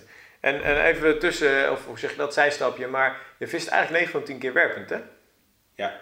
Heb, heb je überhaupt een voerboot? Ik heb geen, nee. Ik heb, heb ooit één keer, één avond een voerboot gehad. Twee ja. van iemand overgenomen twee keer mijn hengels mee uitgevaren. Ik vond helemaal niks en ik okay. heb de voetbal teruggebracht. Dus gewoon echt werpend en dan grote water natuurlijk rubberboot, maar... Uh, heb ik ook momenteel niet eens. Heb je ook niet eens liggen? Oké, okay. nee. wauw. Veel mensen denken natuurlijk dat je dan werpend, hè, uh, dat het niet zo accuraat kan zijn, maar je geeft natuurlijk al aan van je vist dan gewoon puur juiste moment, de juiste plek in de buurt van de vis. En dan zeg je eigenlijk van als die vis er is, die aast, dan maakt dat richeltje, dat kuiltje, dat in jouw optiek maakt het geen verschil. Het, ja, nou, ah. het, het, kan uiteindelijk een verschil maken, maar als je de grote lijnen goed hebt en je zorgt dat je non-stop in de buurt van die vis zit, dan kan je vaak een, een, een heel groot voordeel halen dat je juist werpend heel snel kan reageren. En. Als het nodig is, kan je op 120 meter afstand gewoon je hengels geklipt heel strak op de ene plaatje gooien waar je hebt gevonden. Is dat ook een uh, element in je visserij waar je de afgelopen tijd uh, stappen in hebt gemaakt? Was jij altijd werpend al zo, ja, zeg je dat, zo, zo, zo, zo bekwaam of was dat is dat iets wat je echt jezelf moet aanleren? Nou, ik heb wel altijd, altijd werkpunt gevist, maar met name op echt kleinere wateren. Ja. En toen ik de afgelopen jaren ook af en toe bijvoorbeeld een paar wateren kwam waar je gewoon echt afstanden van 100 tot 120 meter moet kunnen gooien. Ja, toen heb ik wel op een bepaald moment moeten investeren in een set hengels waarmee ik dat kan. En ook die feeling moeten krijgen met die visserij. Om op bijvoorbeeld 110 meter afstand met een spomp heel secuur boilies te kunnen voeren. Ja, ja. ja bizar. Dat is ook, ook natuurlijk uh, een manier waarop je dan weer net anders en onderscheidend kan vissen ten opzichte ja. van de rest van, van, van de vissers op een bepaald, uh, bepaald water. Dat, dat hoor je ook in de andere podcasts, hoor je dat telkens terugkomen. Uh, we hebben net gehad over het lokaliseren van de vis. Kan je ons nog wat andere aanknopingspunten geven van hoe jij een water leest? Uh, wat, wat zijn voor jou nog meer bij bijvoorbeeld zaken als stekkeus? Wat zijn voor jou nog andere belangrijke voelsprieten of zo waarvan je zegt van nou dat, dat laat ik ook meewegen in mijn keuzes? Ehm, ja, als, als ik eigenlijk ga kijken als ik vis in een, een bepaalde sector zie. Ik had bijvoorbeeld vorige week heb ik een, een, een nachtje ergens gevist. Vis in een ondiepe baai gevonden. Dan probeer ik ook echt wel na te denken van oké, wat als ik hier nou een vis haak? En dan ben ik soms eigenlijk gretig om dan te denken, wat als ik hier nou één vis vang? Wat zou dan de rest van die vis mogelijk kunnen doen? Gaan ze nou wegtrekken? Vanuit welke hoek zou ik ze mogelijk kunnen benaderen? Om de overige vissen minder te verstoren en mogelijk naar die eerste nog een tweede of een derde of een vierde te kunnen vangen. Ja. En eigenlijk zo optimaal mogelijk gebruik te kunnen maken van die ene kans. En dat kunnen echt van die simpele dingetjes zijn als ik vis heb gevonden, dat ik uh, bijvoorbeeld een single hoekbeet eerst links net naast die vis gooi en de andere hengel rechts. Mhm. En dat ik dan even afwacht en als het niet lukt kan ik altijd nog die, een eventuele derde hengel tussen de vissen plaatsen. Mocht ze dan verstoren, dan kan het zijn dat ik ze naar die linker of die rechterhengel push. Maar dat ik eigenlijk zo het risico dat ik ze verschrik zo laag mogelijk probeer te houden en Ja. dan later besluit van oké, dit werkt niet, dan moet ik dat risico iets vergroten om mezelf een, een betere kans te geven. Ja, en, en dus, dus water lezen is voor jou rekening houden met dit soort factoren. Het is dus lokaliseren. Het is het uitkiezen van de juiste momenten. Daarbij zal je ongetwijfeld rekening houden met, eh, met, met luchtdrukken, windrichtingen. Ben je daar Ja. heel erg op gefocust? Is dat voor jou ook echt iets?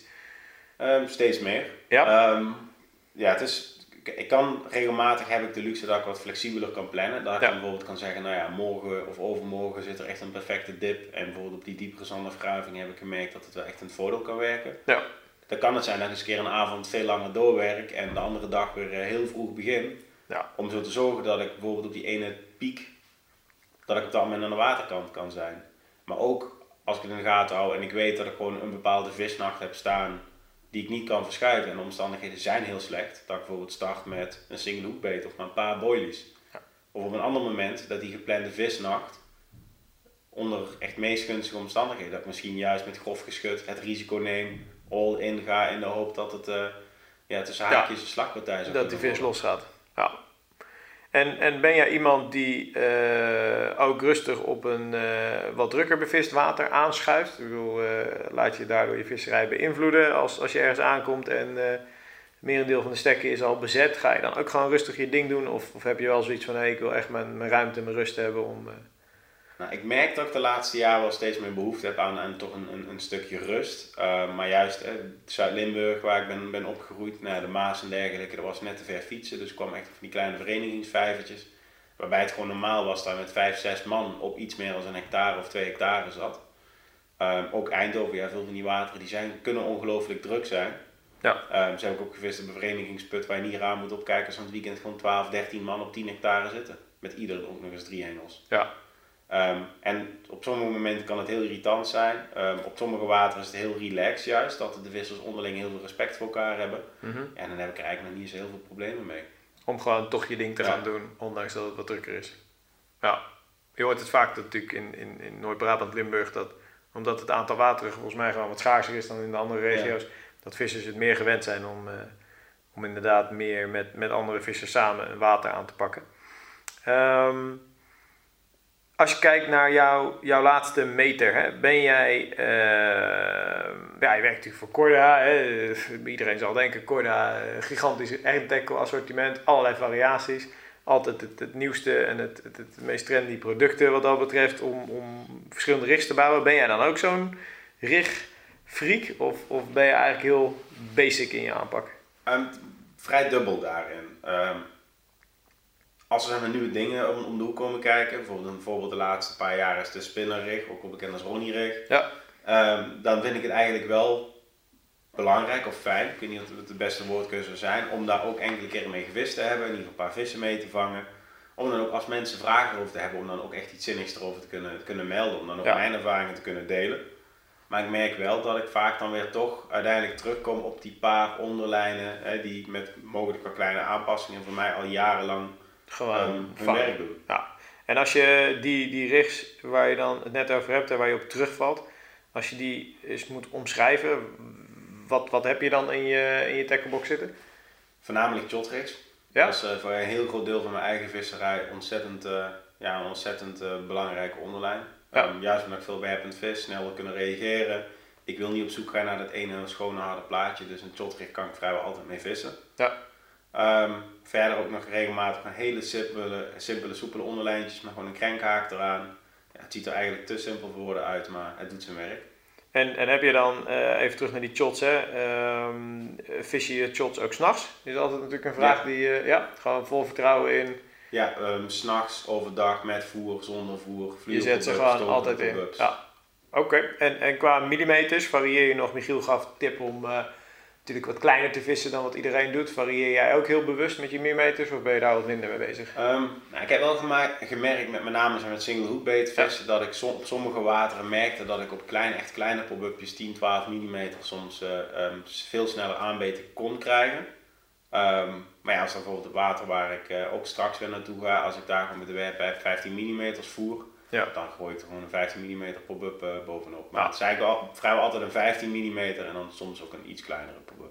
En heb jij een voorkeur hoe je die, die shots vist? Vis je ze gewoon standaard naked op je hoofdlijn of, of vis je met een bepaalde kit die je daarvoor gebruikt?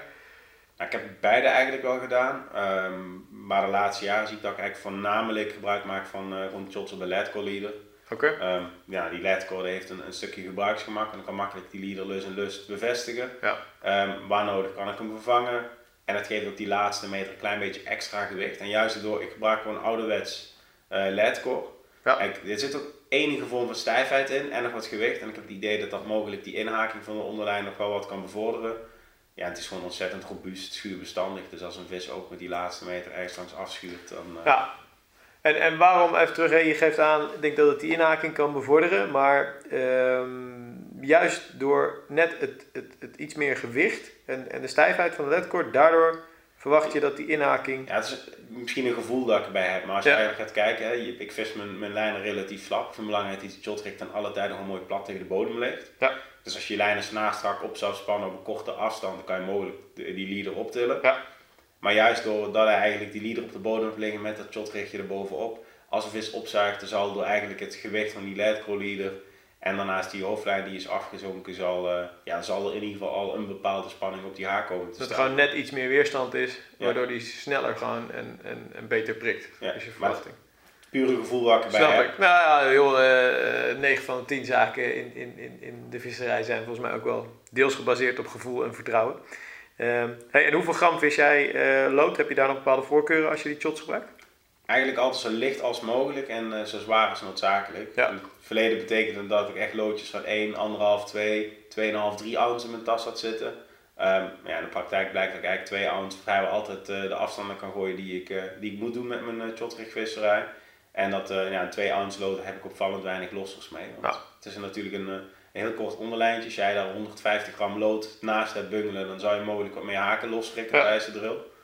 En ja, nou tegenwoordig gooi ik gewoon een handvol loodjes van, eh, van 2 ounce in mijn, eh, in mijn vistas. En dan kan ik eigenlijk vrijwel altijd mee te voeten. En hou jij de, de, de shot op de een of andere manier nog weg bij het lood door een of andere tube of een, eh, Nee. insert van een lood ertussen? Nee. laat hem gewoon compleet naar beneden Ja. afschuiven. Oké. En, en je geeft het net al aan, maar dus, dus percentage lossers. Je hebt niet het idee dat, dat het meer lossers veroorzaakt. Nee, het is eigenlijk, als ik zo ga kijken naar andere online systemen die ik gebruik, heb ik niet het idee dat ik met shotrix per se Ja. meer vissen los. En nou, ik heb eigenlijk in al die jaren dat ik zo vis niet de, de behoefte gehad van oh, dit ga ik nou aanpassen, want daarin kan ik het echt enorm gaan verbeteren. Ja, Dus maar echt- snap ik. En, en, en die shot die jij op je eh ledcore vist, die heb je wel gewoon gefixeerd, toch? Neem ik aan, die zit wel gewoon, in eerste instantie zit die vast, om het zo maar te zeggen. Hij gaat schuiven zodra je natuurlijk een aanbeet hebt en druk. Ehm, nou, heel vaak zelfs de onderste kraal, die hou ik vlak bij het lood. Ik heb Oké, die zit er al vlakbij. Ja, vorige week zag ik eh, te vissen op een stek waar eh, nou ja, gewoon echt sliert en wiert van de bodem loskomen. En dan heb ik Ja. een ledcore leader.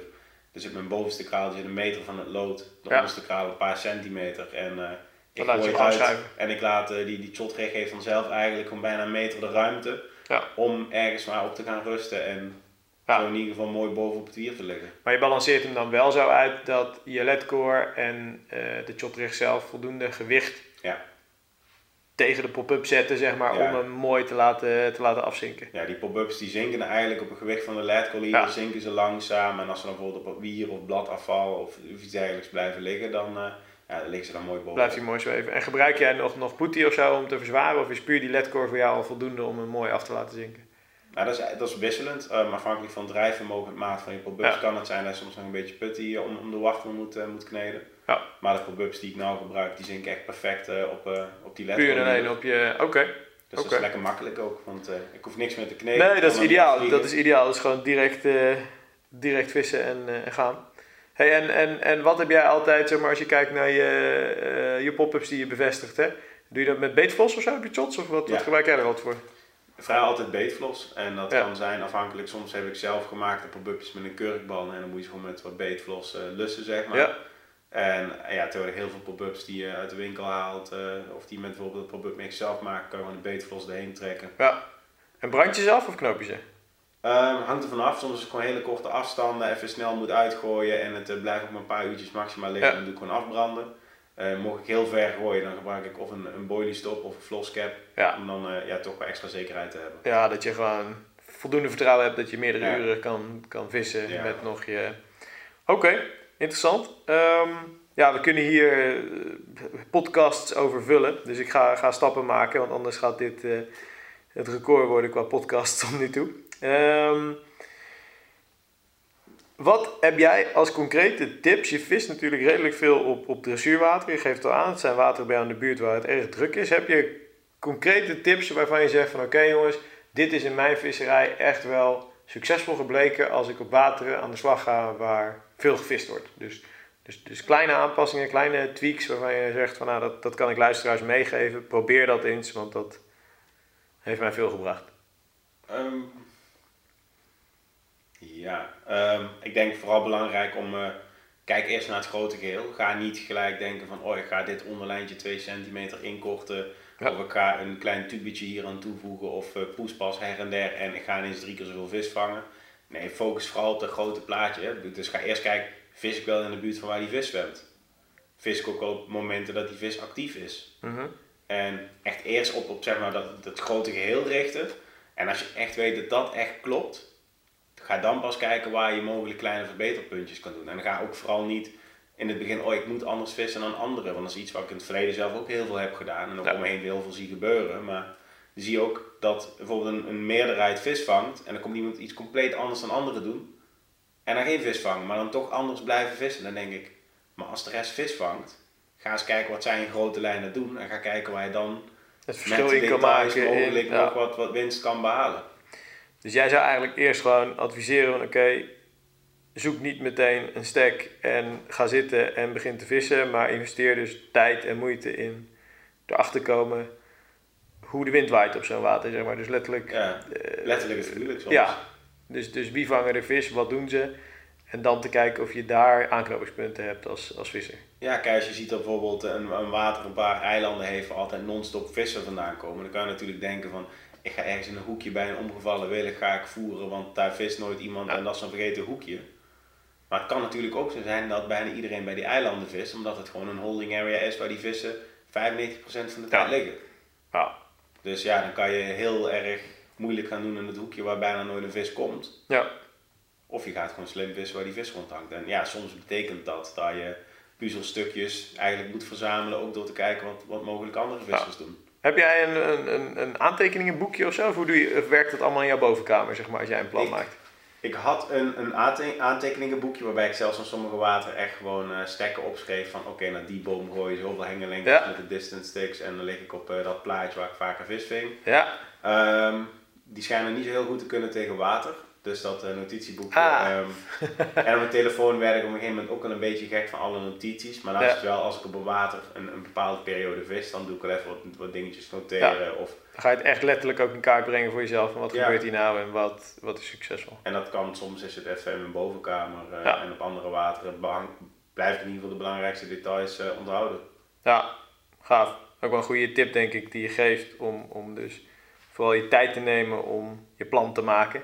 Ja. Ehm, en dat ook dus niet anders vissen dan anderen altijd de sleutel tot meer vis is of zo, zeg maar. Ehm, Ja. En vooral niet te zeer vasthouden aan een plan. Want eh, Ja. ik heb vorige week een heel succesvolle nacht gehad. Ik ga straks ook weer terug eh, naar datzelfde water. En dan gooi je mijn spullen, nou ja, die blijven eigenlijk in mijn auto. Ik ga eerst eens een rondje lopen en dan zie ik wel wat ik ga doen. Ja. ja, je vertelde me zelfs vandaag natuurlijk dat je dan drie nachten gaat vissen en dat je per dag inpakt boodschappen halen, even opfrissen en dan weer een heel nieuw plan maakt. Hè? Ja. Dus je vist wel één sessie, maar eigenlijk zijn het drie mini-sessies, om het zo maar te zeggen. Ja. ja, ik heb nou de luxe inderdaad. Ik, ga, ik heb wat, wat, een aantal verlofdagen. Ehm, ik ga twee, mogelijk drie nachten naar het water. Ja, En omdat ik juist niet beperkt wil worden door de boodschappen die ik moet meeslepen om drie dagen mezelf en de vis te voeren, ja, ga ik elke dag, heb ik eigenlijk het plan is, elke dag opruimen, even naar de supermarkt, even bij een, een plaatselijke McDonald's een kop koffie scoren en op het toilet zitten. En dan eigenlijk weer helemaal fris, vanaf scratch, spullen op de kruiwagen en weer opnieuw zoeken. ja. Ja, dus, dus, dus de vragen die ik je stelde, ik stelde je natuurlijk inderdaad zo'n vraag, joh, waar steek je de meeste tijd in? Ja, dat lokaliseren, dat zoeken, dat is dus wel echt, dat je zegt, een van de succesfactoren waardoor je meer dan gemiddeld vangt. Interessant, ik denk dat hoop jongens daar ook wel wat mee, eh, mee kunnen. Ehm, ik ga gewoon wat vragen op je afschieten die ik nog had staan. Het gaat van links naar rechts, maar ik ben gewoon even benieuwd. Wat is een aankoop van jou van afgelopen seizoen of het seizoen daarvoor, van laten we zeggen eh, honderden, 100 euro, eh, waarvan je zegt dat is echt een meerwaarde in mijn visserij gebleken? Een afstandspothengel. Eh dat is een Daiwa longbow spot. Ik had ervoor een, Ja. een andere dure spothengel die toch zacht van actie was. Kwam ik niet comfortabel op, op grote afstanden. Ja. Zeg maar tot, een, tot 9500 meter haalde ik. En nu heb ik een hengel waar ik gewoon echt tientallen meters verder mee gooi. Dus dat geeft meer mogelijkheden om op grote afstand Te spotten. voer te brengen. Ja. Oké, en gebruik, zet jij die techniek veel in? Gebruik je dat? Ehm, waterafhankelijk. Ehm, Ja. Is één water waar ik niet anders doe in verband met de meeuwen. Een ander water heb ik het nodig omdat ik met de werkpijp gewoon niet ver genoeg kom. Ja. En dan, eh, ja, als je dan geen spothengel hebt en niet met een boot het water op mag, dan eh, kan je duimen gaan draaien. En jouw range met die spothengel is dus echt ruim 100 meter plus. Ja. Kom je? Oké.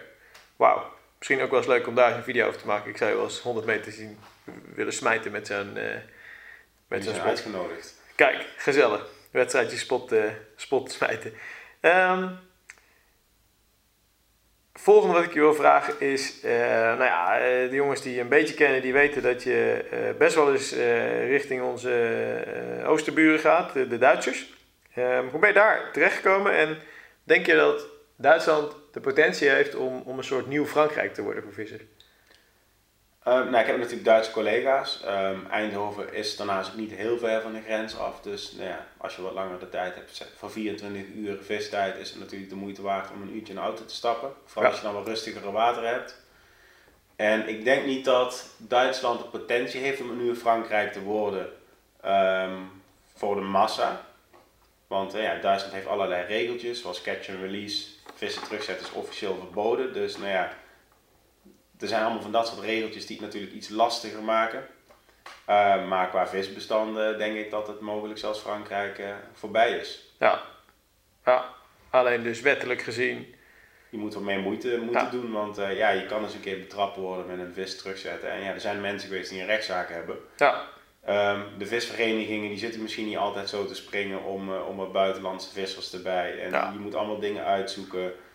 Maar dat is deels de charme en dat zorgt er ook deels voor dat je dus nog relatief rustig op sommige van die wateren kan vissen als je het vergelijkt met, uh, met wat we hier in de regio hebben. En als je kijkt naar je eigen vistijd, ehm, kunnen we dan zeggen dat, dat Duitsland een 30, 40 procent van jouw vistijd al inneemt? Of hoe, hoe serieus is Duitsland Ehm, in jouw visserij? Nou, niet zozeer 30, 40 procent, maar ik heb nou bijvoorbeeld op, op een water heb ik een vergunning. Nou, dan Ja. probeer ik elk jaar wel wat nachten te sluiten. En van de wateren die ik nou zeg maar, op de korrel heb waar ik de komende jaren wil vissen, er zitten, ja, er zitten bijvoorbeeld twee Duitse wateren, maar een veelvoud ervan eh, liggen gewoon in Nederland eh, eigenlijk om de hoek. Ja, Dus eh, ja, het, het, zeg, het begint wel meer te trekken. ja, het wordt wel belangrijker in je eigen visserij. Interessant. Ehm, we hebben op de community, is wel grappig, even zijsprongetje, hebben we een aantal artikelen van Nick Beuvink. Woont ook in het oosten van het land, vist veel in die regio. En misschien wel leuk voor, voor luisteraars om, om eens in te tikken in de zoekmachine Nick Beuvink. En daar heeft hij een soort stappenplan voor het vissen in Duitsland. Dus mocht je daar eens willen kijken, dan staan daar wel wat tips en trucs in eh, hoe je daar kan starten. Ehm, volgende vraag is eh, een vraag waar je eerlijk op moet antwoorden. Eh, we zien jou natuurlijk best wel regelmatig spuiten met goo. Hè? En ehm, je hoort best wel eens in het wereldje van, nou is dat nou echt een meerwaarde? Wij kennen jou als visser die geen materiaal zou gebruiken als die daar niet van overtuigd zou zijn. Wat, wat denk je van dat spul? Om het maar even zo te vragen. Wat, wat Ehm. doet dat? Waar- waarom zet jij het zoveel in? Wat, Omdat het daadwerkelijk mijn haakgaas attractiever maakt. En nou, je merkt het al met de feedback die je van mensen hoort. Ja. Er zijn mensen die zeggen, ik merk geen verschil, ik ga er enkel meer witvis doorvangen. Nou, dan spreken ze ten eerste zichzelf tegen, want ze merken verschil, want ze gaan meer witvis vangen. ja. En op het moment dat ze meer witvis vangen, dat is niet omdat het aas minder attractief is. Nee. Het kan zijn dat op sommige water het te attractief wordt. En eh, ja, ik zet het echt daadwerkelijk in om een haakaas net wat extra mee te geven. En, ja, je Ja. hoeft het maar te proeven. Je merkt gewoon, dat het zit helemaal vol met gewoon echt top sweetness. En het past dus eigenlijk heel erg in die visserij waarvan jij zegt van joh, ehm, ik, ik, ik, ik vis instant. Ik moet in de buurt van de vis terechtkomen en daar zo attractief mogelijk mijn aas presenteren, zodat ik zo snel mogelijk een aanbeet forceer, toch? Ja, exact. Oké, dat is voor jou de. En, en, en jouw ervaring, ik bedoel, is het een, een eh, ja, dip, noem ik het maar even, die eh, urenlang zijn werking blijft behouden? Of is het iets waarvan je zegt van nou, de eerste half uur, uur is het effectief voor mij in mijn visserij? Of, Hangt er eigenlijk vanaf hoe je het gebruikt. Stel je echt een zo'n wat dikkere smoke eh, eh, goo of je haakaas meer, die gooit uit. Dat zal gelijk beginnen te werken, heel snel, maar ook van korte duur zijn. Iets wat ik zelf voornamelijk doe, is de dunnere goose, de zogenaamde Supremes. ja, Ehm, daar laat ik mijn pop-ups gewoon echt wekenlang in soken. Dus Ja. ik, eh, ik voorzie het gewoon met een klein beetje, laat het intrekken en blijft dat eigenlijk herhalen. En je merkt dan bijvoorbeeld als ik een witte pop-up pak die ik zo noem roze goe, die is echt na een nacht vissen nog knalroze en die Ja. ruikt nog steeds en het smaakt nog steeds naar, eh, naar hetgeen waar die in ja, het doordrenkt echt compleet. En dit kan ik wel beamen, want ik kom regelmatig bij Kevin en Kerkrade en dan ligt er zo'n infusa vol met dip en weer iets nieuws wat dan zeg maar, net uit het lab komt, noem ik het maar even, en waar jij mee, eh, mee aan het experimenteren bent. Volgens mij is Hofman daar ook wel fan van, die heeft volgens mij ook een aantal van die potjes jou. Ehm, visdoelen 2018, volgende vraag. Is er een concreet doel? Ehm, nou, ik ben het stiekem aan het hopen. Ehm, ik heb er niet heel veel tijd voor vrijgemaakt. ehm op een bepaalde afgraving nog een van de topvissen te vangen. Het is Ja. wel een grote spiegel als een, een grote schubkarper staat op het verlanglijstje. Een, een wat meer lokaal gelegen ehm, circuitwatertje waar ik eigenlijk al een poosje tegenaan zit te kijken. Waar, ik, ja, waar het eigenlijk veel te druk is, hoop ik ook wel een Ja. paar vissen te vangen. En ja, dadelijk eigenlijk in de zomermaanden hoop ik ook wel iets wat meer eh, struinend of in ieder geval actief met, eh, met minimale aanspullen naar de waterkant te gaan. Maar je hebt wel concreet dat je zegt van joh, Ja, dus aan, eh, ik heb eigenlijk zijn, altijd wel een, een soort van hitlist, zou je bijna kunnen zeggen, met vissen.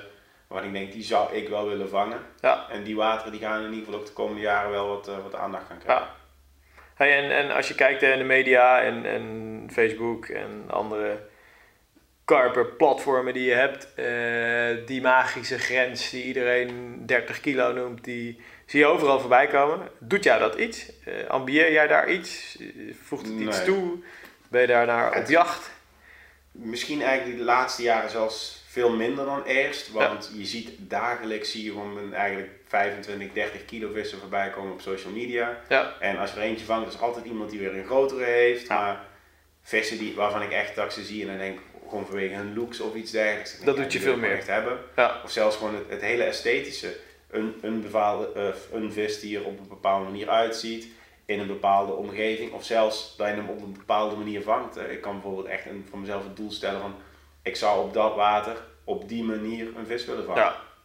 Dus dan ben je eigenlijk wel een soort van targetvisser, alleen dan misschien niet Puur Ja, op basis van de vis. Ja, ja, gaaf. Dat eh, is interessant om te horen. Ook wel een eh, ander antwoord dan wat je, wat je vaak hoort terugkomen als je mensen hoort over doelen en over hun, eh, hun targetvisserij. Hey, we kunnen nog een, een podcast vol praten over aas. Gaan we niet doen. Ehm, dan hou ik nog een beetje munitie over voor een, een tweede editie. eh, hopelijk ergens de komende periode. Maar wat ik je wel wil vragen is... je geeft natuurlijk aan, shots, oké, pop-ups. Maar als je dan eh, met, met, een, met een ander aasje ernaast moet vissen, eh, zet je dan 9 van 10 keer gewoon bollen in? Of ben je ook echt een partcore visser? Gewoon even op, op, op hoofdlijnen. Eh, Ja, ik blijf een zwak hebben voor tijgernoten. eh, Ja. Onder andere. Um, tijgernoten, vooral combinatie met hennep, dus iets wat eigenlijk vrijwel overal vangt. mhm. Alleen omdat ik juist heel flexibel wil zijn, heel snel wil inspelen op de situatie, zijn bodies gewoon makkelijk. Want ik hoef niet met emmers op mijn kruiwagen. Voor de komende sessie die ik gepland heb, boven, ik gooi een paar zakjes gooi gewoon in de tas van mijn kruiwagen. Ja. Ik heb een werppijp nodig en ik kan eh, de hele plas rondrennen. En ik hoef niet als ik vis zie springen met een, een spot te gaan gooien en dat soort zaken. Ja, Dus ik kan Ja. ja. boilies eh, juist vanwege het gebruiksgemak. en je vist gewoon reddies, hè? Ja. Altijd ready's. Altijd ready's, gewoon volle bak vertrouwen in. En Ja. niet, heb je vriezers vroeger wel eens gevist? Of? Eh, ja, ik heb wel met vriezers gevist. Ook eh dit jaar nog gedaan op een water waar ik eh, niet meer ready's mocht vissen. En nou ja, dan, dan gebruik ik een, een vriezer. Maar ik, ja, ik heb een klein appartementje. Geen ja, geen externe, nee, begrijp ik. En ja, de vangsten die zijn dermate dat ik eigenlijk ook geen, geen behoefte heb gehad om, om verder te kijken. Ja, gaaf. Hey, we zijn het laatste onderdeel beland van deze podcast. Ehm, wat ik ga doen, luisteraars die zullen het wel al een klein beetje herkennen. Aan het einde van iedere podcast probeer ik je een klein beetje uit de tent te lokken door je wat stellingen voor te leggen en te kijken eh, welke kant je op gaat. Dus ik wil graag dat je op eh, intuïtie en niet politiek, maar lekker direct gewoon eens even laat weten wat eh, jouw voorkeuren hebben. Betaalwater of openbaar? Openbaar. Particles of bollen? Bollen. 10 voet of 12 voet? 12 voet. Brabant of Limburg? Brabant. In de spotlight of onder de radar vissen? Onder de radar vissen. Fotografie of filmen? Fotografie. En 19 kilo onbekende vis of een 24 kilo bekend? Hangt compleet van de vis af. Je moet een antwoord geven. Het onbekende onder die 20 kilo of het bekende net onder die 50 pond? Als het een 24 kilo vis is met een hele mooie geschiedenis erachteraan. Ah, dan gaat hij voor de zwaardere vis. Duidelijk. Tenzij Schub. die 19 kilo mooier is. Hè? Ja, dat is... dat- dat- ja, opties. Schub of spiegel? Op het moment schub. Statisch of met een pennetje? Met pennetje. Nooit meer vissen of nooit meer seks? Nooit meer vissen. Kijk, nooit meer in Nederland vissen of nooit meer in het buitenland vissen? Nooit meer in Nederland. Dat is, dat is meer buitenland. Hè? Dat klopt. Blond of brunet? Gevaarlijk dit. Heel Ik heb een gevaarlijk. brunet thuis. Politiek correct. PSV of Rode JC? Ik heb helemaal niks met voetbal. Je maar, moet eh, kiezen. PSV dan. PSV, hij zit 300 meter van het Rode JC stadion, maar goed, dat... eh, hè? Voetbalt Roda nog? Ja, ze zijn eh, helaas gedegradeerd, dus... eh, Sorry, voor eh, Limburg... eh, collega's. ja, sorry collega's vanuit Kerkrade. Ehm, de Meren of Roodleek? De meren. En als laatste kanalen of putjes? Putjes. Putjes. Kijk, dat waren er 15. Leuk om te horen. Een paar politiek correcte antwoorden, maar goed, dat. eh, je bent natuurlijk ook een man met een reputatie, die moet die waar. eh, waar- Ja, blond, blond voor de afwisseling. ja, blond voor de afwisseling. Dus eh Jan, als je luistert, eh, je moet binnenkort naar de kapper. Even, eh, even wat extensions, wat, wat, hoe zeg je dat? Van die highlights. Ehm, Kevin, ehm, ik wil je bedanken namens ons, ons hele team dat je eh, tijd hebt genomen om, eh om podcast met ons te doen. Ehm, Heel veel tijd zo te zien. Ja, we zijn, eh, we zijn goed op weg. Ik wil luisteraars nog meegeven dat ehm, Kevin onlangs bij ons een drieluik op de community gepubliceerd heeft. ehm, achteraf makkelijk praten. Waarin hij eigenlijk terugkijkt op zijn visserij, ehm, Frans kanalen, verenigingswater en een zandafgravingen. Yes. Waarin je echt een soort van eh, je eigen, ja, hoe zeg je dat? Evaluatie. plan evalueert. Hè? Je kijkt echt terug van, joh, wat was het nou wat ik ervan dacht en wat, wat is er nou wel of niet gelukt, zeg maar, wat Mhm. mijn, mijn plan vooraf was. Leuke artikelen, ook artikelen waar denk ik veel van de antwoorden in terugkomen die hij vandaag besproken heeft. Dus als je benieuwd bent, check die artikelen eens. Verder kunnen ze jou volgen, met name Instagram en Facebook. Hè. Komt er regelmatig wat, wat voorbij. Eh, Niet te missen. niet te missen. En, en geloof me, Kevin is ook heel benaderbaar. Dus als je vragen hebt eh, aan de hand van deze podcast, stuur hem gewoon een berichtje. Kan natuurlijk ook in de reacties eh, op KWO. En eh, dag of 14 zijn wij er weer met een eh, hopelijk nieuwe interessante gast. Ik ga morgen weer een eh, nieuwe gast interviewen. Dus eh, we liggen goed op schema. Kevin, nogmaals bedankt. En eh, wij gaan hier eens eventjes een pauze houden. Want eh uren en een kwartier is, eh, is record time. Yes. Dankjewel jongen. Hoi hoi. Zo, dit was hem. Hopelijk hebben jullie genoten van deze KWO-podcast. Nou, en wil je genieten van nog meer verhalen en avonturen? Bekijk dan een van de honderden updates die inmiddels voor je klaarstaan op de KWO-community. Vanaf 4,95 per maand ben je member en krijgt onbeperkt toegang tot alle vette films, artikelen en video's. Daarnaast scoor je ook nog eens dikke kortingen bij de diverse partners van KWO. Kortom, word member, bekijk alle updates op de website of download de KWO-app in de App Store. Jongens, tot de volgende aflevering.